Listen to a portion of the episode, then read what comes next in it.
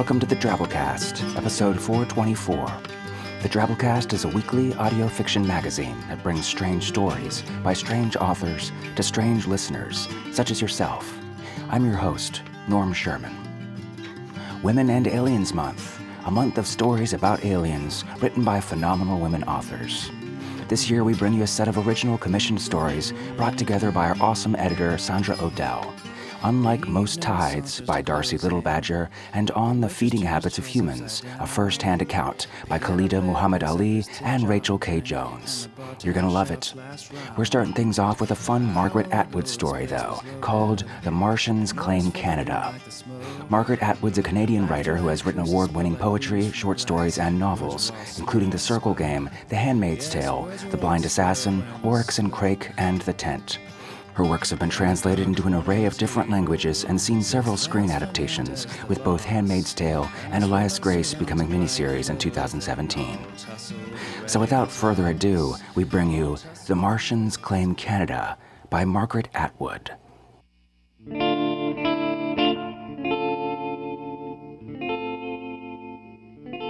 The Martians Claim Canada by Margaret Atwood. The Martians descend to Earth in their spaceship. They intend to go to New York. They want to see something called a musical, but they get the directions mixed up, as many before them have done, and end up in Canada instead, as many before them have also done. Specifically, they land on a chunk of rock in the boreal forest, somewhere on the Laurentian Shield. There is no one around, or no one you might recognize as one. Where is here? Says the first Martian. Where is always relative, says the second Martian. Where in relation to what? This approach is not helpful, says the third Martian. Luckily, there is a mushroom. It's the summer, however brief, and these Martians know how to talk to mushrooms, which they resemble somewhat in appearance. Where, Where are, are we? They ask the mushroom. It is an Amanita muscaria, not entirely trustworthy, prone to illusions, and somewhat vain due to having been worshipped as a deity in Siberia, but it is the only sentient being in evidence. Depends who you ask, says the mushroom, and how long their memory is. Mushrooms have long memories. Some of them are thousands of years old. However, they're not always very talkative. We've noticed that. It depends also on what you mean by here, says the mushroom. Uh, do you, for instance, include the part underneath ground level? That's mostly what here is for a mushroom. Just the coordinates, says the first Martian. Spell it out for us, and please don't quibble about whether mushrooms know how to spell. It's a figure of speech. If the memory in question is short, this might be a place called Canada, says the Amanita. Longer, it might be a place called New France. More or less, maybe, if those people got up this far. Longer than that, it might be a place called Turtle Island. Longer than that, it might be a place called Laurentide Ice Sheet. Longer than that, it might be a place called Laurentia, otherwise known as North American Craton. Uh, longer than that, it might be called a molten blob of magma. Some of these so called places were good for mushrooms. Others, such as the ice shield and the molten blob, not so much. We can time travel, say the Martians. Which would be the best time slot for seeing a musical, in your opinion? Uh, maybe the Canada one, says the mushroom. Present tense, uh, definitely not the magma. Okay, but what is it? says the second Martian. The Canada one. Many have asked, says the mushroom. Some say it's a country. But what is a country? says the third Martian. Ah, says the mushroom. You've heard of people yeah, sure, of course, says the first Martian. Two legs, only two arms, strange looking heads, only two eyes. You need them for putting on musicals. Okay, a, a, country is an idea people get into their brains, says the mushroom. Without people, there aren't any countries. Mushrooms don't bother with countries. That's a start, says the second Martian. What sort of idea in their brains? Uh, well, you draw a line. You put up walls and gates and such, and you say some people can't come in and other people can't go out. You say everything inside this country is a certain kind of thing, and that's that's how it's done inside the line you've drawn. You make laws, you have customs and a language or two languages or 54 languages, it depends. You, you have a flag, which is a piece of cloth with some sort of pattern on it, and it, it waves around in the wind. Unlike mushrooms, we, we don't wave anything. Maybe you have national outfits. You have a special song that you're supposed to sing. It's a it's kind of a ceremonial thing on special occasions. You're supposed to look really solemn and have deep emotions while doing it. A song, says the first Martian. That sounds promising for musicals. At least it's a beginning. What about dances? says the second Martian. Musicals have dances. That's what the people need the legs for. Some countries have national dances, others not, says the mushroom.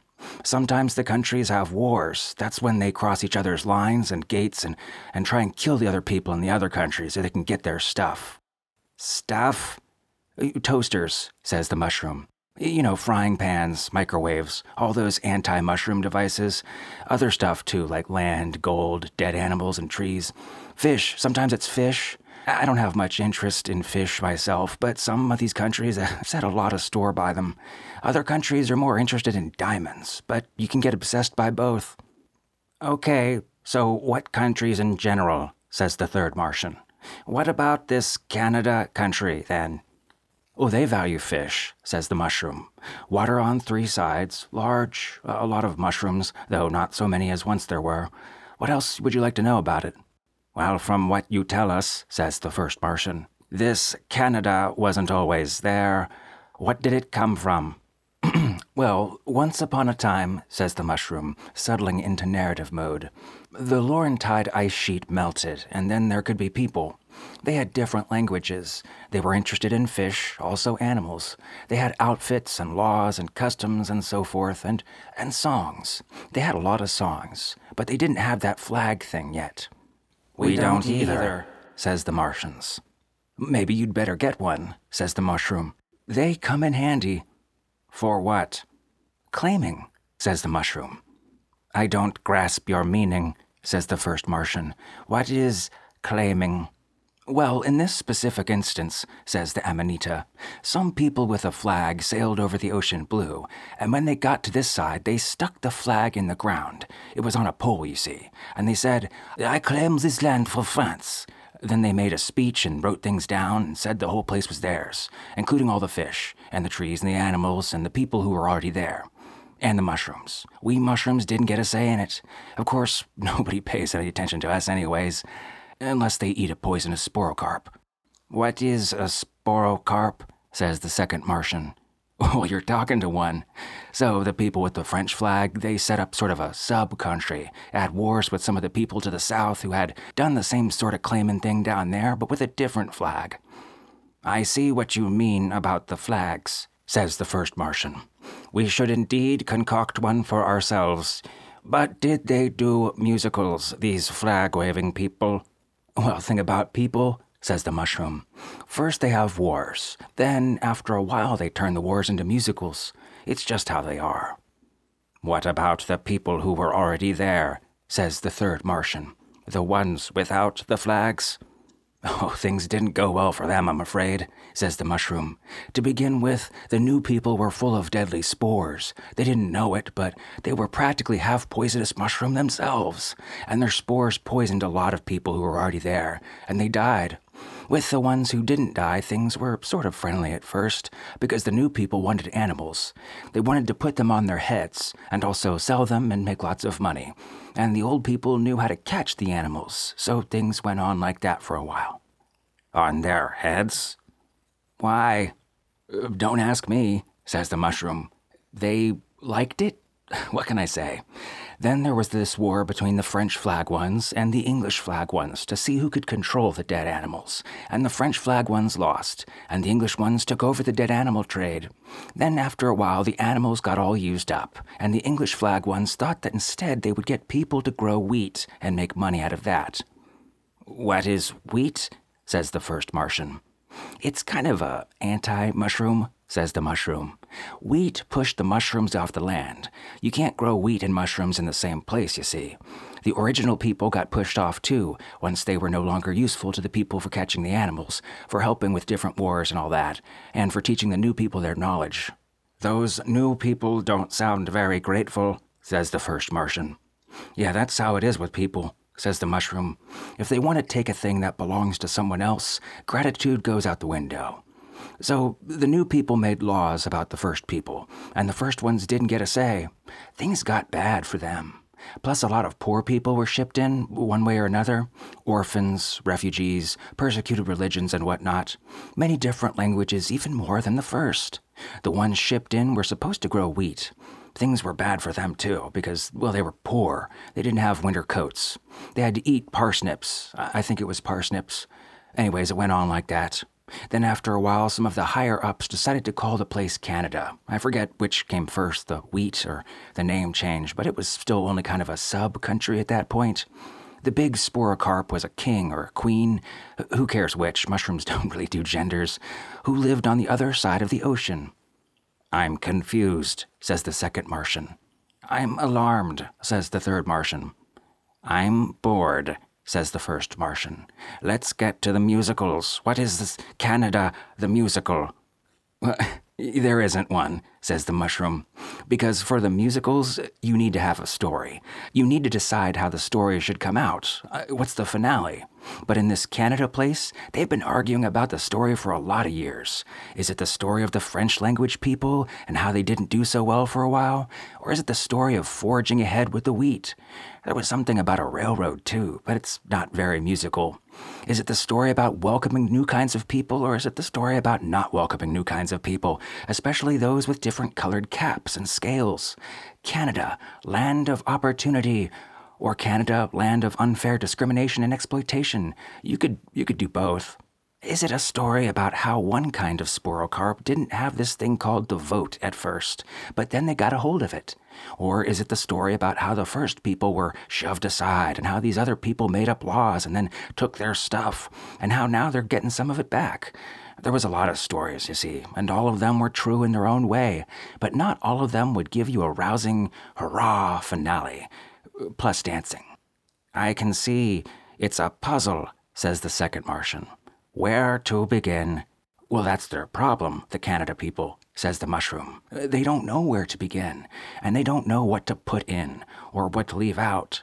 No matter how you tell the Canada story, somebody's going to be offended, and then they all say sorry a lot. They sound inhibited, says the third Martian.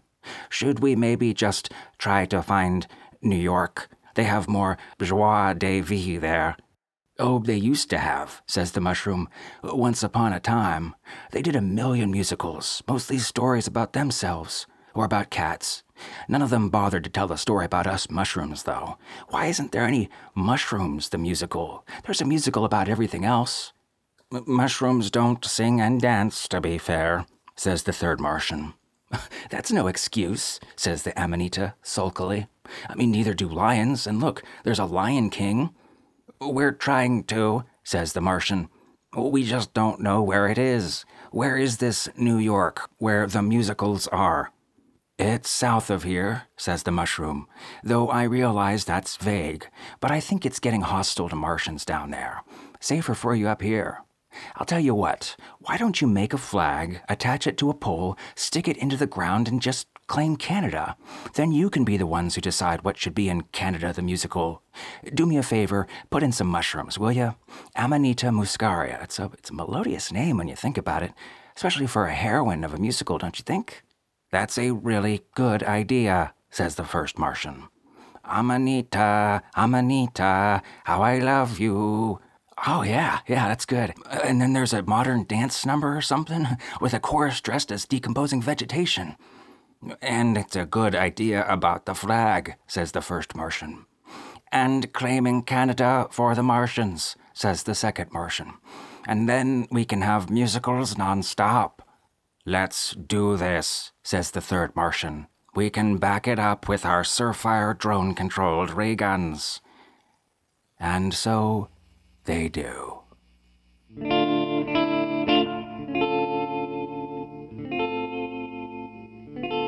And that was our story. Hope you enjoyed it. Let's go now to our 100 character Twitfic story winner this week by Swomi Nona. Here it is. They dig, carving tunnels for the newly hatched. I lower my razor. I need a better tool now that they're beneath my skull.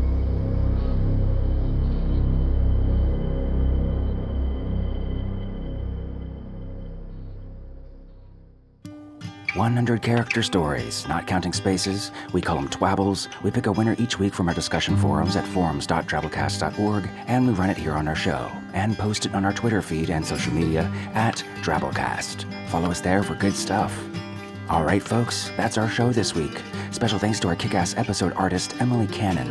In a lot of ways, Emily Cannon is like the Amanita muscaria mushroom, given to flights of fancy and prone to sitting in one place for a long time. That is, while she reads, or draws, or listens to podcasts, like all self respecting mushrooms. She's currently rooted herself in Colorado Springs, where she's working on the upcoming graphic novel Ghost Roast. You can find her work at Emily A. Illustrates on Instagram. We'll see you next week, Weirdos.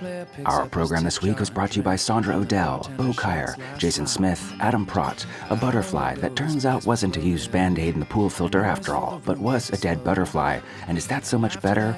Samantha Henderson, Melissa Harvey, Tom Baker, and yours truly, Norm Sherman, reminding you that where is always relative. Where in relation to what? Luckily, there is a mushroom. Sits Lance Fernandez, the boss, and his women surround him like clothing, all tussled and ready to toss. All tussled and ready to toss. He mutters these words to his lackey when it comes, put this in his butt.